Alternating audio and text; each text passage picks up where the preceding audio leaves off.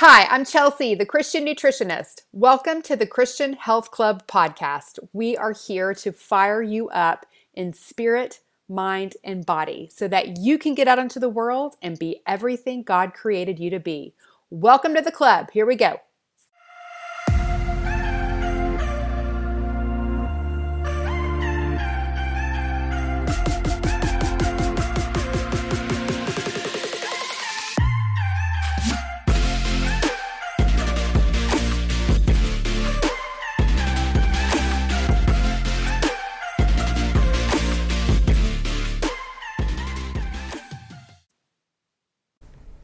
Hello, my friend. Welcome back to the club. How are you today? I am so excited because I am introducing you to one of my teachers today. She is an instructor in the Quantum Biology Collective, and her work in teaching has been instrumental in me connecting the dots in the Genesis prescription, which is just my heart song for teaching the way God made our bodies to work in relation to creation. And has become the foundational template for the Christian Health Practitioner program that Carly and I teach in the School of Christian Health and Nutrition. In fact, when I told our students in the school that I was going to get to um, interview Carrie, there was like a collective gasp on the Zoom call. like, I was like, I know, right? I'm so excited. Um, it is her incredible instruction, insight, and ingenuity that have added such a rich layer to what I do, not only on a professional level, but on a personal level, because learning the science of circadian health and quantum biology have both just humbled me and put me more in awe of our creator. Like one of our students in the school said, she said, it's like education meets worship. You just can't help but be in awe of God's perfect design. And I owe so much of the education to this lady right here. So welcome, Carrie Bennett, to the Christian Health Club podcast. Thank you, Chelsea. That was an awesome introduction. I'm so excited to be here. Well, Carrie, I always tell my listeners that God has a hilarious sense of humor because I never in a million years thought I'd be interested in or studying or even like know what it is like quantum quantum physics biology and yet here i am just trying to get my little language arts loving brain around these big scientific concepts and you make it so much more doable. Um, but i know that your story has taken some twists and turns along the way so i would just love for you to share how you got here to doing what you're doing. Well, Chelsea, very similar, right? Yeah. So God does have a sense of humor because I never in a million years would have thought that I would be teaching quantum biology, right? And and loving it. Um, so I, uh, how did I get into this? I was an athlete in college, and you know, I should have been at the tip top shape, you know, and, and, and physically, if you looked at me, you'd be like, oh yeah, that's a fit human being, right? She's, you know, she, she puts in a lot of work with exercise and nutrition. And yet I wasn't. I had insomnia. I had chronic joint pain. My digestion was not amazing. Um, and at, I was also having kind of like a crisis in terms of what I wanted to do with my life. And when I went to undergrad, I studied, uh, I studied biology and I loved it. I, you know, I'm a big nerd at heart, and so I absolutely loved studying biology. But my two paths that everyone who goes to a type of college that I go to, the two paths that you're supposed to do are either get a PhD or become a doctor. And I was not called to either of those, and it just it just didn't feel right to me. And so I basically had a kind of a bit of a little breakdown in, in my volleyball coach's office and said, I don't want to do any of those. Like, what am I supposed to do? And she said, Well, what do you want to do? What are you being called to do? And I was like, and this is the first time this came out of my mouth. I don't even know where it came from, but I was like, I think I need to go to massage therapy school. And she was like, Okay. go ahead. Like, you know, why not? And so, you know, my parents were very supportive and they were basically, were like, yes, go ahead. We support you 100%. We encourage you to kind of explore what this journey looks like for you. So I got a job becoming as a personal trainer and opened a little personal training studio because that's kind of what I knew how to do. You know, I knew how to work out and I wanted to help others but in the meantime, you know, I learned about the body and and its and its all of its beauty in such a different way in undergrad, I kind of learned the X's and the O's of anatomy and molecules And in um, in massage therapy school, I learned more about the flow of energy and how beautifully complex we are um, from such a different standpoint. And I loved it, right? I absolutely loved both of those viewpoints of the body. And so I started incorporating massage into clinical practice. And, you know, probably 10 years down the road, I started to experience some health challenges of my own. Um, you just really, really got, got fatigued, but it still had some insomnia. And, you know, I had then my first child. So my first child, he is now almost 12 years old. Um, such a beautiful experience in my life, but uh, it came also with the experience of a lot more digestive pain, a lot more insomnia, and this extreme fatigue where I described it as you know, I'm, I kind of felt like I was sitting in a movie theater all the time and it was a really boring movie.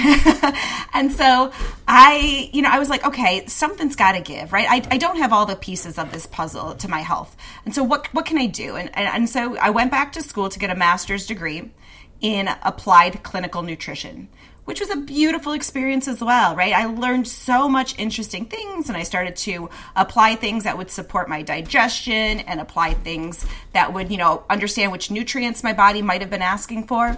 And I felt a little bit better. But again, I, I didn't feel like I was thriving. And, and, and I just feel like we all have this beautiful, thriving, energetic, beautiful body that just, you know, if we just have to kind of give it the, the the instructions, if you will, the, the code. And uh, so I kind of went back to the drawing board and said, what am I missing? And it was I was up really late one night scrolling on your phone and spoil, spoiler alert I don't ever recommend doing that but I am so grateful that I did because it brought me to the work of a neurosurgeon named Dr. Jack Kruse And he started talking about light and he started talking about connecting to nature and light and how that actually had such a profound influence on all of the workings of my body. And so I started to dive deep into what we now call quantum biology and how do I use light and the signals from nature to optimize my health. And within a matter of days, I started feeling so much better. I was hooked. I was sold and it is it's become the foundation of my own health practice it's become the foundation of what i teach all of my clients in my community and um, I think your community would especially love the fact that I find that as I teach and get deeper and deeper into the quantum science, you can't help but connect deeper and deeper to God. Um, it's such a profound experience when you when you realize how beautiful we are and how profoundly connected we are to all of creation.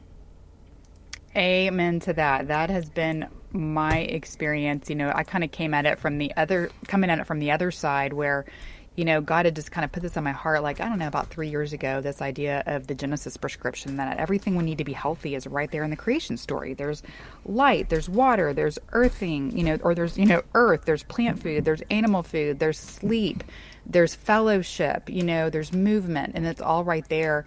And so I had a, you know, kind of cursory you know, cursory ideas like, okay, circadian rhythm and that kind of thing. But then it was really um, finding you, which I can't exactly remember how I I found you, but um, thank God I did. and and I, I do thank God, and I, I think that was no accident. And and it's and then you brought in all the, so much science for me that really just you know connected those dots like i said filled in the gaps and just came to it just it's like mind blowing and i'm still learning. It's it's so big. I've you know shared with my audience. They're kind of familiar with circadian rhythm. I've done you know podcasts about the sun. Um, um, m- most of them before I found you, so there's definitely more to say. I've covered the basic concept of grounding electrons, the need to be in a net negative charge, structured water, your favorite. Um, mm-hmm. And I want to go into a, those a little deeper today. Um, but before we do, can you kind of define how these concepts fall under quantum physics and quantum health. I think the word quantum is, it sounds both kind of fancy and abstract and frankly kind of strange. And I think this is what a lot of holistic health um, health practitioners kind of refer to as the woo. You know, I think not understanding there's like the science behind it, and so I just think there's a lot of confusion about what what does quantum mean? What is quantum physics? What is quantum biology? Oh, it's a great it's a great question, and it does. I think the word quantum almost puts up a barrier for some people. We have maybe this. Uh, this thought that oh gosh we got to be really really smart to understand this the anything with the word quantum and that, that's not true i mean it's it's meant for all of us to learn but i think the barrier is to recognize that when we say quantum what I mean is simply that the body is made up of a bunch of organs, right? We got these beautiful organ systems working together, and they're all made up of cells, and all the cells have their own unique versions of proteins and molecules.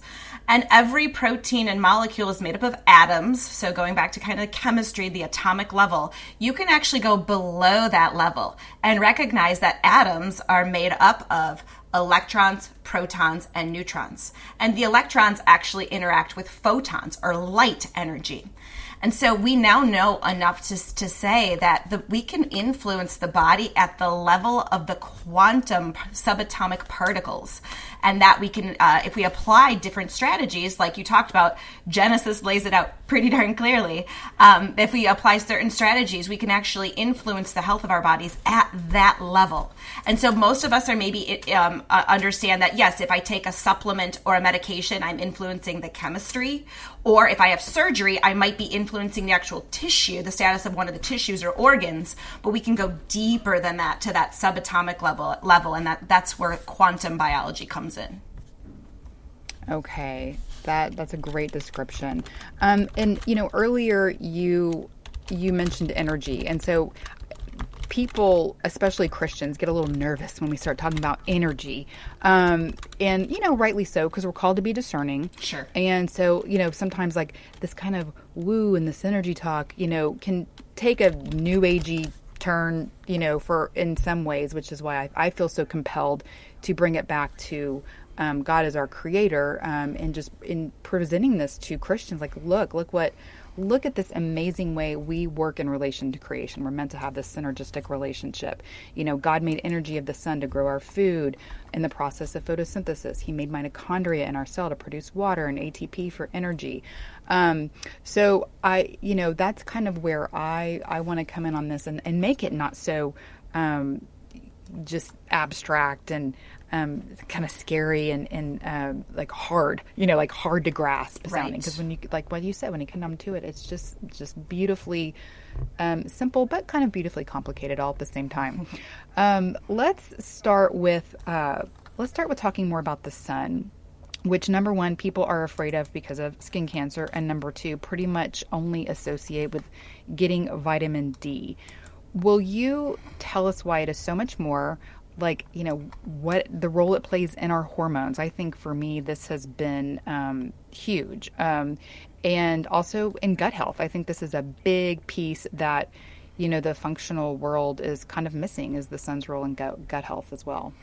Yes, absolutely, I will. And you know, just also to kind of take the woo out of it and and make it more maybe acceptable to Christians when scientists, when quantum physicists talk about what they call the quantum field, which is basically this field of energy that extends everywhere and penetrates everything, it connects everything, that's God, right? That's God. So they don't necessarily label it as such, but that is what I am talking about in this world of, of the quantum field and quantum physics, because the only thing that could possibly uh, check all the boxes that describe the quantum field in physics terms is actually God. So um, I hope that maybe helps people to recognize that this is not about uh, either or. You don't have to pick or choose. It's just that I, I label the quantum field as as the Lord, and and it, it really it really uh, makes it easier for me to wrap my brain around. Same thing. I'm so glad to hear you say that. Yep, that's exactly how I. Um, think of it as well. Very cool. Very cool. So yeah, so light, right? So light. You know, we've all seen light probably through a prism or through a rainbow and recognize that it divides up into colors. So as the light comes to us from the sun, we don't actually see the colors of the rainbow shooting at us. And instead, it's basically this beautiful translucent, luminous substance that, you know, lights up our world. Um, but that light contains all of the different colors of the rainbow, which it would be what we call the visible spectrum of light. Uh, and it also contains frequencies or colors that we can't physically see. So, such as the ultraviolet range or the even the infrared. Above the red color, there's a whole range of light called infrared. And it turns out that all of those colors have a biological impact or they influence our body's functioning in different ways. And what's cool to make note is that the sun and its colors that come to us are always changing. Nothing is static. So, what I mean by that is before sunrise, I could take a little measuring device that m- could measure the colors of the light, and I would see that the, the light is very heavy in the red and the infrared frequencies. And then as the sun appears over the horizon at sunrise, all of a sudden the intensity of the color of the blue range of light starts to match the red. And that actually has a biological impact. Sunrise uh, kicks off different cascades in our brain, including some hormonal pathways, like you alluded to, uh, because the light entering the eyes, especially that blue light, communicates to a clock in my brain that is a timekeeper, right, for my circadian rhythm called the suprachiasmatic nucleus, that the day has started. And with that comes a lot of different uh, axes or cascades. So the hypothalamus in the brain can talk to the thyroid gland. It can talk to the adrenal glands. It can talk to the ovaries. And there's these communication pathways that kick off in the morning in response to those signals of light entering the eyes.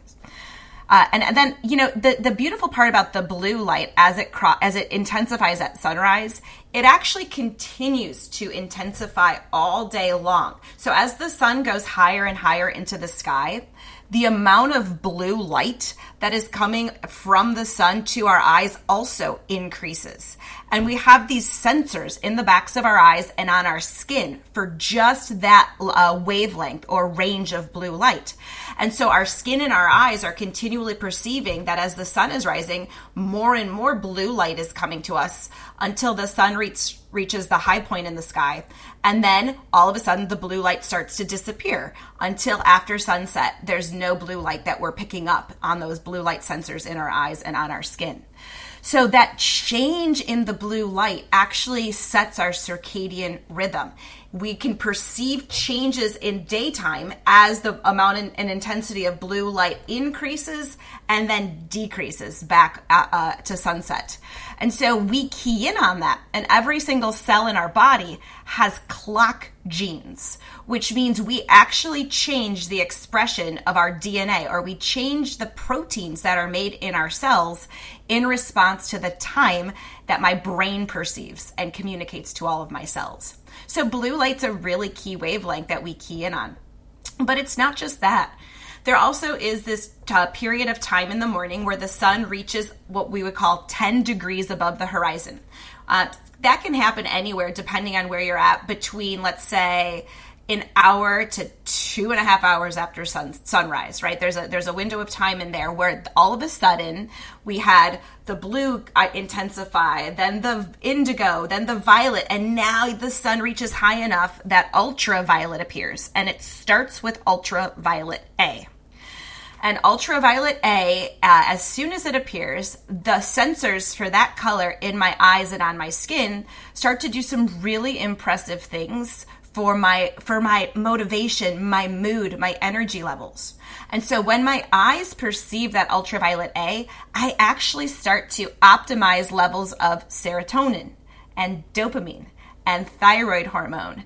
And um, it actually influences a big chemical in my brain that has control over my appetite, control over um, inflammation and pain and a lot of other pathways. And it's all in response to the light signals, especially this, this appearance of the ultraviolet A light. And then, as you alluded to uh, at the beginning of this discussion on light, eventually the sun reaches high enough in the sky, which is 30 degrees above the horizon, that UVB or ultraviolet B light is, appears. And that's the wavelength or the frequency of sunlight that when it strikes our skin, it makes vitamin D.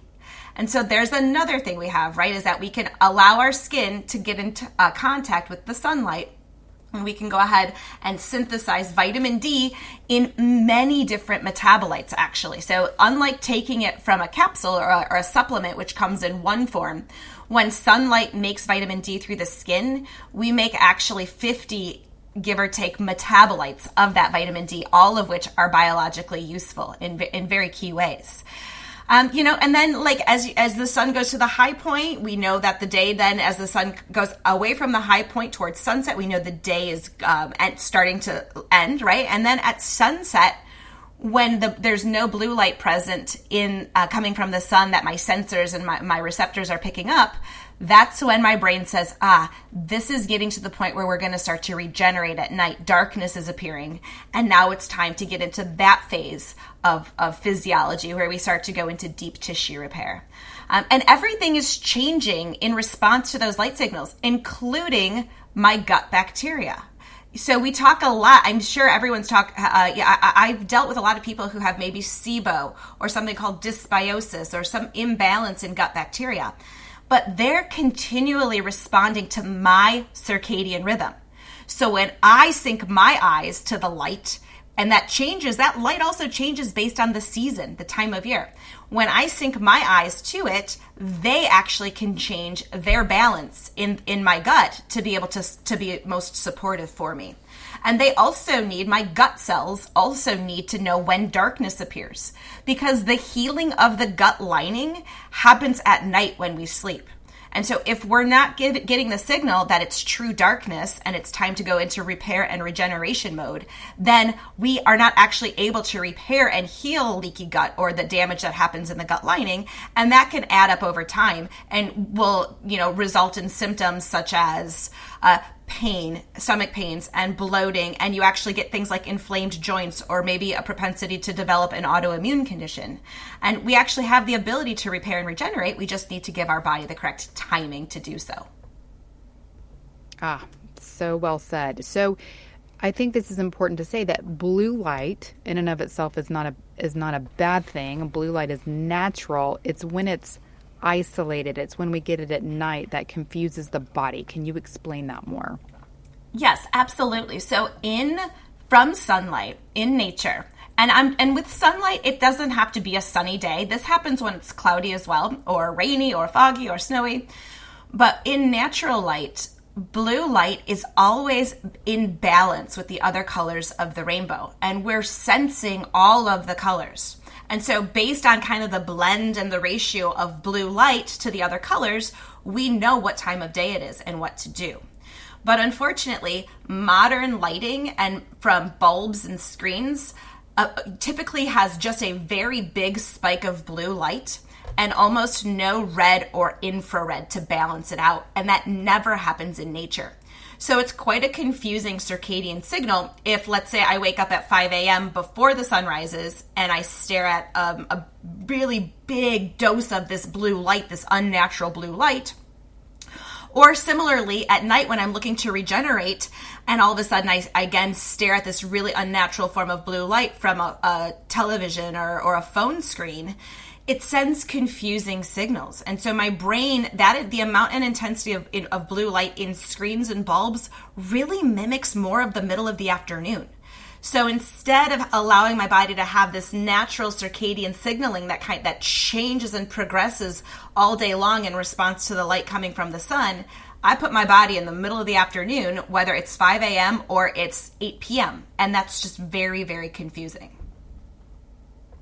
Right. Um, I think that's one thing that people just are not wrapping their heads around is that um, it kind of reminds me of food. The light spectrum during the day, we can think of it like eating a whole food. Like there's, you have all the vitamins and minerals all working together. There's not just, you're not going to eat an orange and just get straight up vitamin C, you know, like you would take a supplement. And so um, the light spectrum is very much like a whole food in that all of these different um, things are present all together and they work synergistically with the body. And so that blue light at night interrupts or prevents really melatonin from kicking in. Isn't that correct? That's exactly what happens. So, as soon as there's no blue light coming from the sun or from my environment, that's the signal for my pineal gland to start to make massive amounts of melatonin that both put me to sleep, but melatonin also runs all of my repair programs when I am asleep. So we have to make sure we make adequate amounts of melatonin for both of those tasks. And unfortunately, when we have artific- exposure to that artificial light at night, we can suppress that melatonin by up to 80% or more. That's just crazy. Yes. Um, I think it's one one thing I found so fascinating is that we we melatonin is the kind of the governing hormone of the night, but it's the daylight, the daytime light that we get that starts building the melatonin. Can you explain that? Yeah, sure. This was this was so fascinating to me as well. So as I talked about that UVA or ultraviolet A that appears in the morning, and how that also that starts to um, optimize our levels of dopamine and serotonin well in the pathway that you're talking about the way that it uh, creates serotonin is it actually takes down takes an amino acid formed from the breakdown of melatonin the night before called tryptophan and it converts that tryptophan into serotonin. And so we actually have to make a big store of serotonin using that morning UVA light because then when our pineal gland starts to sense darkness it's going to convert that serotonin that we built up into melatonin. And that's how the cycle goes. So cool the way I every day for probably 20 years, I, I take a walk in the morning. Um, and you know way before i knew this and now it just makes so much sense like i, I was like oh, i didn't even know i realized i was doing such a good thing for my body because i walk outside you know for about an hour in the uva light no sunglasses um, which is important um, everybody you don't want to block the sunlight with sunglasses um, and so it's just such a great thing to do. So kind of let's talk about the practicals of this because you mentioned earlier. I get this question all the time. You know, what if it's yeah? What if it's cloudy? Um, what if I have what if I have prescription glasses? Um, you know, can I sit in the shade? Is, do am I still getting the effects? Can you give us some of that practical application? Sure, absolutely. And so a, there's a couple of key times to catch the signal. So if you can't, you know, it's really not necessarily uh, conducive to modern living to just be outside for the first four hours of the morning. And so, how do we like practically apply this and still live our lives? Well, step one, I do encourage people to block the artificial light from entering their eyes if they wake up before sunrise, which would be using something like an orange toned blue blocker. And Chelsea, I'm sure you've got great recommendations for that. But um, but that's that's just so you almost like you're not starting your day with artificial signaling. So you just kind of protect your eyes from that. And then at sunrise or near sun, sunrise, like we don't need, don't let perfect be the enemy of good, right? We want consistency over perfection here. Uh, go outside, and when we go outside, it can be rainy, like I said, rainy, foggy, cloudy, beautifully sunny. And I encourage all of my clients to just sky gaze east with their with naked eyes. So if you have glasses, find a comfortable place where you could stand safely or sit safely. Put your glasses on top of your head and sky gaze east to the brightest part of the sky if you can do this in, in a way during depending on the time of year where you can also touch bare feet to the earth you get that benefit of earthing as well and it's a beautiful time where uh, what I I have a be- it's like such a cool ritual, right? It I don't know if I I don't know if I feel much closer to God than when I do my morning practice of gazing at the sky at sunrise with my feet connected to the earth and to creation and I express gratitude. I've got a couple of gratitude and, and a prayer that I say and it's the most amazing experience ever. And it does so many things that are beneficial for my body. It starts my circadian rhythm, like I said. It kicks off all those hormone cascades. And all that it takes is about three minutes. So it's not a 30 minute activity. So if you only have three minutes, two minutes, it's worth it to do it. Of course, more time is great as well. But again, it doesn't have to be for, uh, for 10 minutes or hours to get a benefit.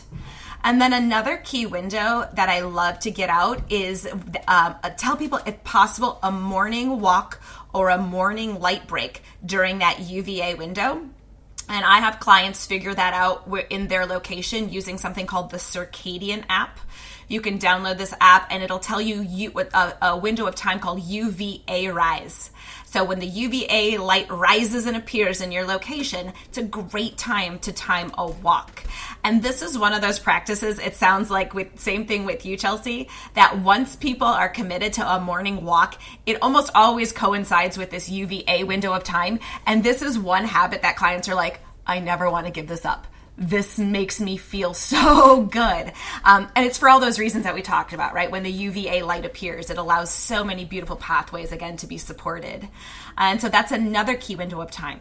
And for those effects, you do not need to have your body physically in the rays of sunlight. You can be sitting in the shade, right? You, you absolutely can. But for the one where you are making vitamin D, that is where you do have to have full contact with the sunlight on your skin in order for that process to occur. But otherwise, a lot of this can happen simply by just being outside and just interacting with those natural frequencies of light and it, they do not come through the window, correct? I get that question a lot too. What if I sit by a, a window? Yeah, so the window is going to block a lot of the red and infrared and almost all of the ultraviolet. So the key ranges of light that we're really keying in on and the changes that happen in them are getting blocked by modern window glass. Okay, thank you for clearing that up. But you can crack the window, right? Crack it open. Helpful. Crack it open, or even a screen, right? If you have an uh, open window with a screen, that screen is full of little holes, and the light reaches through the little holes. I still think it's best because you get the full brightness as well when you're outside. But again, that's a good habit. If you can't get outside in the full brightness, go ahead and crack open the windows and get some of that light to come into your interior space yeah, we just got to do the best we can. I'm so glad that you, know, you if you make this, we got to make this approachable for people because if they think they have to spend you know 30 minutes outside in the morning and it, it's just then it's like forget it. They you know throw the baby out with the bathwater and won't do it at all. But three minutes is totally manageable, y'all. Come on now, we can do this. That's right. okay, so you mentioned. Um, um, also, you know, connecting with the earth at, at that time, I'm so with you. Like, I have told everyone, I have never felt closer to God than when I am outside doing all these things, like getting sun, earthing. I'm like, oh my God, you're so good. I'm just, I'm just so grateful and in awe. It's just, in, it engenders it naturally. It's just so, and it's, it's also all that light coming in your eye, make you feel so good. Um, but talk to us about um, earthing and electron flow. Like I think this is hard for people to get their head around as far as like how is this how, are these electrons getting into my body when my feet are just on the ground? I don't understand this. Yeah, this is like a fancy quantum physics or actually even a, an electronics concept called semiconduction. But basically, it's almost like we are a wire and the earth is electricity. And that electricity this, there's free electrons from the surface of the earth that we can conduct through our human body specifically through what's called our connective tissue or fascia and the water that surrounds it this beautiful exclusion zone water that surrounds it. So we're just these beautiful bodies of water um, and a lot of connective tissue and so anytime we touch the surface of the earth with bare skin the electrons and the electrical charge from the earth can flow into us and as you alluded to at the beginning as well, saying that we require this el- electrical charge inside of our bodies, inside of the interior of our cells to maintain health. And so we we were designed to be in close contact with the earth because all of our physiology gets supported when we do this. So we can almost like uh, like the way i call it is charge up our body with this with earth's electricity when we make contact with earth's surface with bare skin.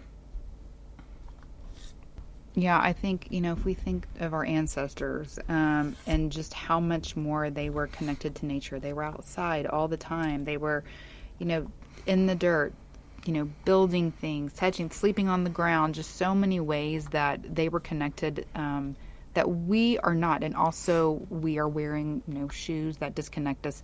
Tell us, let's take some practical application here. Like, what what all can we ground on? Um, what kind of quote unquote counts as grounding? How long do we need to do that?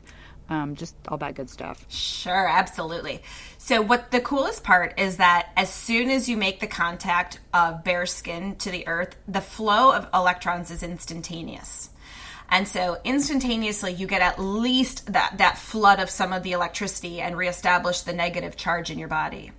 Then, with you, if you do it for within about just a couple of seconds, like literally seconds, it actually has been shown to have a balancing effect on the autonomic nervous system, which people might be aware of it more as like your fight or flight nervous system versus your rest and digest nervous system. They're always interacting, but oftentimes we get stuck with one side more dominant than the other. And the uh, effective earthing brings it back into balance. Then also, um, we get, uh, like, let's say within five minutes, right? We actually can see an improvement in blood flow. We, we, we can see these red blood cells that sometimes they clump on, stack on top of each other and clump in a formation called rouleau, you can see them separate and spread apart, which indicates that they're reestablishing their own negative charge that they have around their exterior shell. And I don't know if anyone has ever tried to touch the ends of two magnets together of the same pole, but they always repel because it's the same charge, if you will. They, they're repelling. And so when electron or uh, when red blood cells can reestablish this halo of electrons around them, that pushes them away from each other and they don't come into contact with each other. And that promotes blood flow and nutrient and oxygen delivery to the cells. And then you'll see in before and after thermographic scans, which is like a heat scan for inflammation in the body, you'll see after 20 to 40 minutes a significant reduction in inflammatory hotspots, such as an arthritic knee or a wound, a surgical wound that has some um, active inflammation. And this is all just by connecting our bare skin to the earth. And so, what can we connect? Well, you can connect any skin. It doesn't have to be feet. Any bare skin will do. And any uh, any what I would call uh, natural earth surface. So you've got grass, sand, dirt, water, all conductive. You can touch a tree or a plant that's got its roots in the earth because it is also pulling Earth's electrons into it, and then you will be able to conduct them into you. The only surfaces that really do not conduct are asphalt. And then, like, uh, obviously, like a fake wood on a deck, but even dead wood. So, if you have a wooden deck, unfortunately, because that wood is dehydrated, it has no water associated with it anymore, it's really not a good conductor to flow those electrons anymore. But other than that, all these other surfaces conduct. Um, and so even concrete or natural slate and tiles or natural stone tiles has been shown to to conduct or some people have cement slabs in their basement and i've seen uh, conductivity happen you can you can get something called a continuity meter that measures that so really cool that we can touch a lot of different surfaces and have this effect I know. And I always just I say God did not make our healing inaccessible. Like this is so accessible. It is just I say, you know, step outside. It is your healing chamber and it's free. it's just, yeah. It is all free. It's amazing. How about um can you earth on concrete with like cotton socks? Like what if your tootsies are cold like it's winter? yeah. You know, there are actually conductive socks and I've I've tested several. I would say the best bet is to actually get a true earthing or grounding sock, which generally has a copper or a silver thread interwoven in it because those are conductive metals. And if that's the case, then absolutely. I've also had clients get a true um, natural hide moccasin. So, like a leather moccasin that doesn't have any artificial bottom or artificial insole and that also has been shown to be conductive as well. There are also then companies realize the benefit of earthing, and they're they're um, making shoes that are uh, we're able to use even in the winter to, to be conductive. They use t- technologies like conductive carbon to do so. And so, one company that I use their hiking shoes is Harmony 783. Uh, it's a good way to stay grounded and earthed in the winter when you don't want your feet touching the snow. Yeah, and I love my earth runners. Oh, I so, love my earth runners. Those are my go-tos for the the summertime.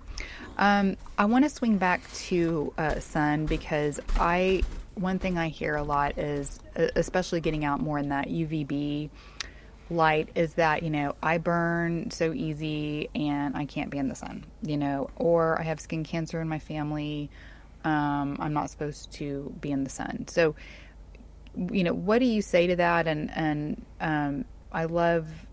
I, another thing that I learned from you is how you you know kind of build that solar callus and mm-hmm. and, and building like from the UVA like getting out earlier to build that. So will you explain that to people? I think that is so fascinating. Yeah, absolutely. You know, we were like picture this God wouldn't put us on this earth with this bright, intense sunlight if we didn't have built in mechanisms to be able to handle it. But what we've done with modern living is we've really changed our relationship with sunlight. we were designed to wake up to it and to get the the rays of early morning light, which are very gentle. There's no ultraviolet light at all um, in those early morning hours, right? And so we were designed to get that on our skin first, and that has something called a preconditioning effect. It builds this beautiful water structure in our bodies called exclusion zone water, and it also supports the mitochondria inside of our bodies and our skin to be able to um, have enough energetic capacity to handle the more intense wavelengths of light. So we were designed to get those rays first. Then that's when the more intense rays appear of ultraviolet. But ultraviolet also layers on its intensity. So starting starting right now in my location, ultraviolet A appears at eight a little like about just after eight o'clock in the morning. So again, early morning light has ultraviolet and we're designed to capture that. And when we do capture the ultraviolet A uh, in that window, we are we have these beautiful built-in mechanisms to layer on some our, of our own built-in sun protection. So first and foremost, when that UVA light uh, enters my eyes, when I see the UVA light is there, it actually causes my brain to uh, stimulate a pathway in my skin that makes both melanin and urocanic acid. Those are two uh, things that will deposit in the layers of our skin, and, or, and they're natural sun protection factors. They've got natural a natural sunscreen built in. And then we get a slight pinkening of the skin as well. That's again from the ultraviolet A light. That's not a sunburn, it's just a histamine response. It means the blood has come to the surface of the skin, it's received enough sunlight at that given time, and then has, uh, it's our signal okay, now's the time to either put on a long sleeve shirt or go sit in the shade and not be in the direct sunlight. And then, of course, by that point, that's when we can get UVB uh, on our skin. And it only takes 10, 15 minutes of that UVB light to make 10,000 units or more of vitamin D. And so, a small windows, small chunks will do it. And then, you know, so so so we were designed to be in the sun. We were designed to layer it on slowly. And then when the sun sets and there's no UV light present uh, in the hours around sunset, that's again those beautiful red and infrared wavelengths, which are the same wavelengths found in these red light therapy devices that are very good for skin health and you know enhancing collagen production and um, improving wound healing. Those same frequencies are there at sunset, and that again allows us to maybe heal any of the uh, extra inflammation we might have occur, uh, incurred because of the ultraviolet exposure. And we start this then early spring and then as we layer on, we do, we build what's called a solar callus so that as the sunlight becomes more intense in the middle of the hot months of summer, we're better able to handle it. We've built up a tolerance and an adaptation to it. But that's really not what happens these days. These days, the majority of us, we just don't realize that we have this relationship with sunlight. And instead, we work, work, work all week. And then maybe on a Saturday at noon or two o'clock in the afternoon, we go outside and it's like, okay, I'm gonna get all my gardening done, or I'm gonna cut the yard, or I'm gonna go to the beach and I'm gonna gonna lay out on the beach. And we don't get that buildup of the protective factors that our body is designed to make for us. And then oftentimes, unfortunately, I hate to say this, right? But sunglasses are like a garbage or a garbage bag over our eyes. We're not allowing the right signals to go in. I tell people you'd never put a garbage bag over a plant and think that it would get all the signals that it needs to thrive, but we're doing the same thing with our eyes. Uh, and so when we don't get the signals that the intense ultraviolet light is there because we're blocking them from our eyes, my skin can't adapt and respond in real time accordingly. So, yeah, is there the potential to burn at that point? Absolutely, because the light entering my eyes, which is says there's no UV and it's the middle of the night, doesn't sync with the light that's touching my skin. So if we use the light in smart ways, the way we were designed to use it, we actually build this beautiful relationship with the light that doesn't cause us to burn, that doesn't cause us to develop this these uh, intense inflammation in response to the sun, and sun becomes healing as opposed to something to fear. Mm, yes, so good, so important for people to know. You're right. They're like work under the blue light um, all week and then pop out, you know, on the weekend for, you know, at noon for an hour. And it's like, yo, that's, that's harsh on the body. Yes. Back up. Um, okay, another um, kind of big concept I wanted to um, t- to get your input on here is food because you know I came into this with nutrition. You kind of came in through a door of nutrition as well.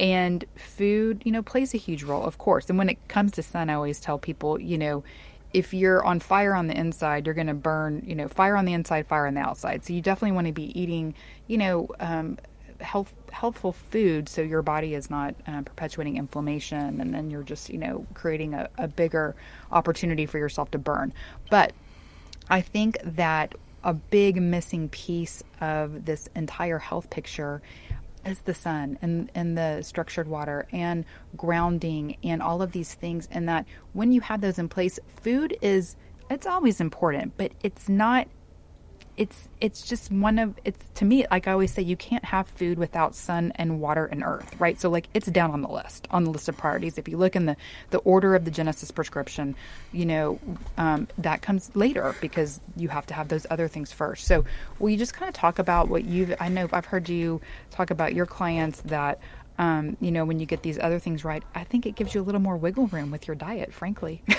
yeah, it, it, absolutely does. You know, one of my favorite researchers, uh, more into the clinical application of this, uh, uh, and of, of light and, and, kind of what I call gathering free energy from our environment, is Dr. Alexander Wunsch.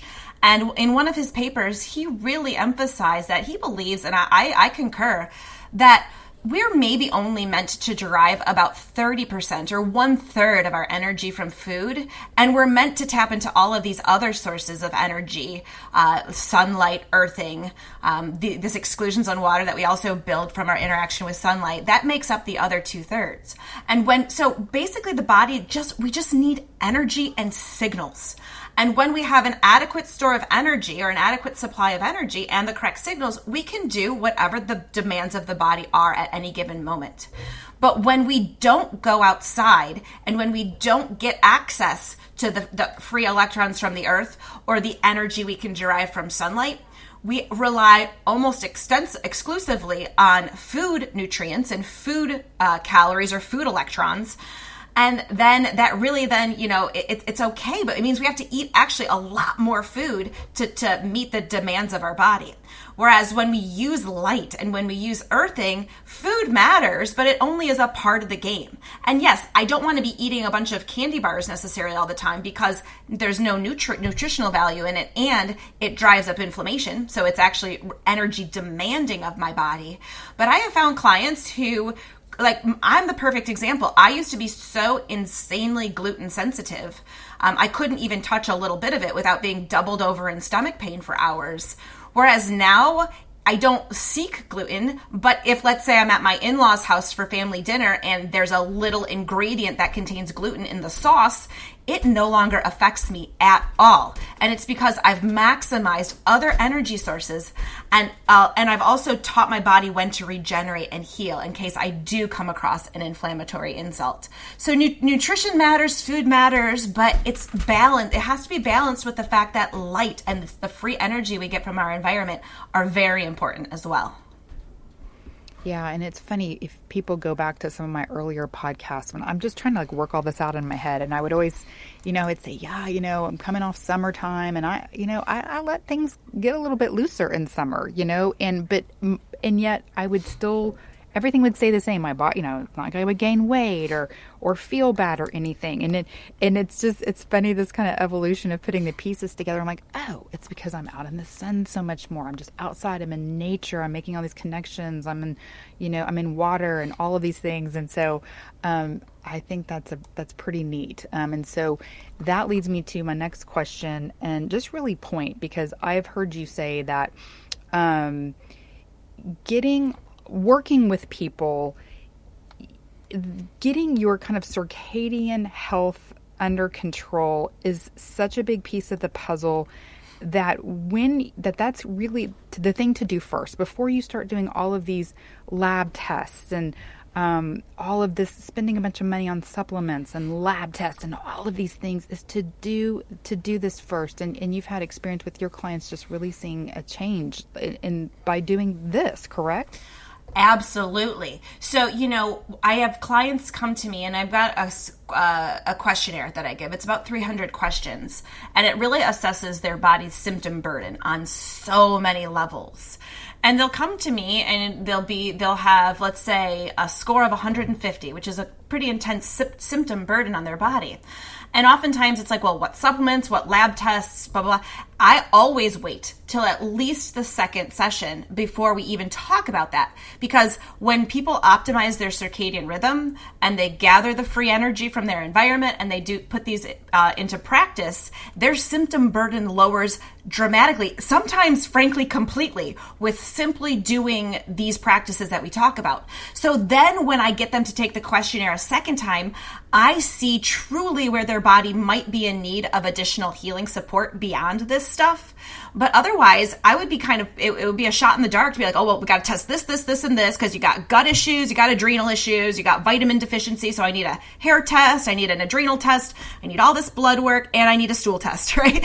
And um, that's not the case anymore because I can really pinpoint and hone in on where their body needs that added support simply after they apply circadian strategies.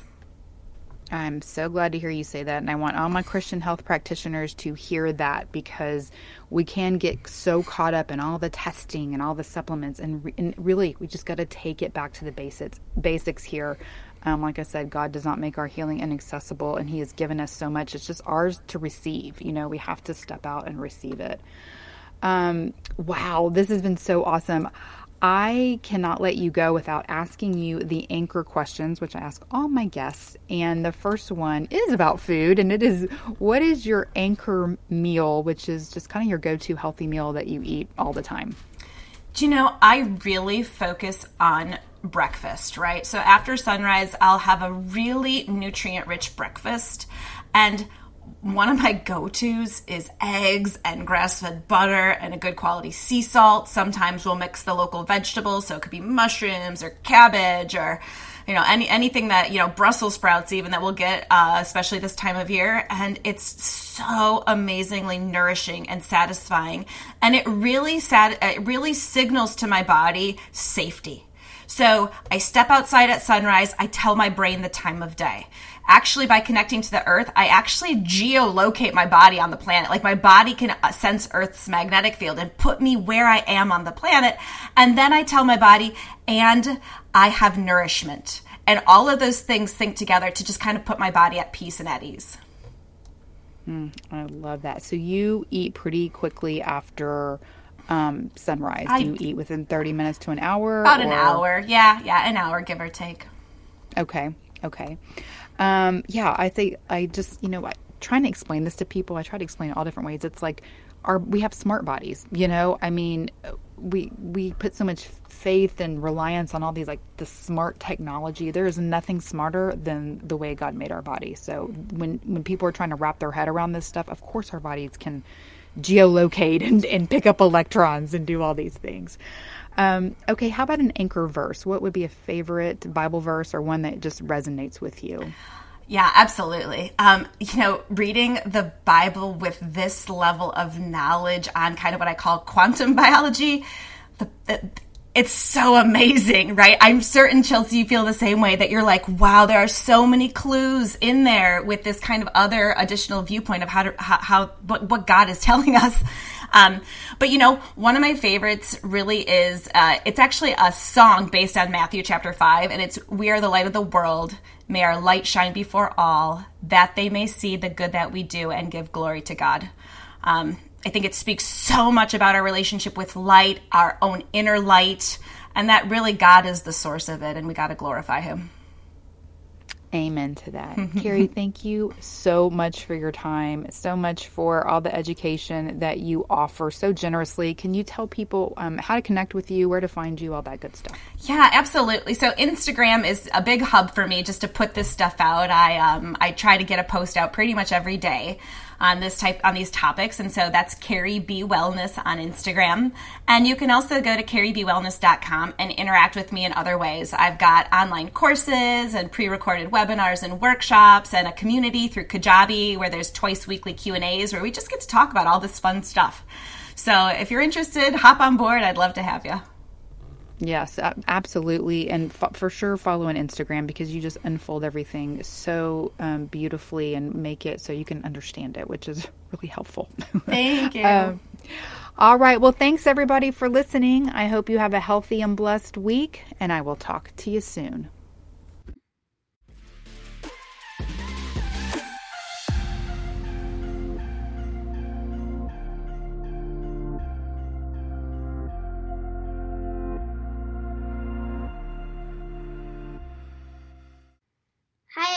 Remember that my mom is an awesome nutritionist, but she's not a doctor. The information in this podcast is not intended to diagnose, treat, cure, or prevent disease. Always talk to your doctor before making changes to your nutrition or exercise program. Thanks for listening. Have a healthy and blessed week.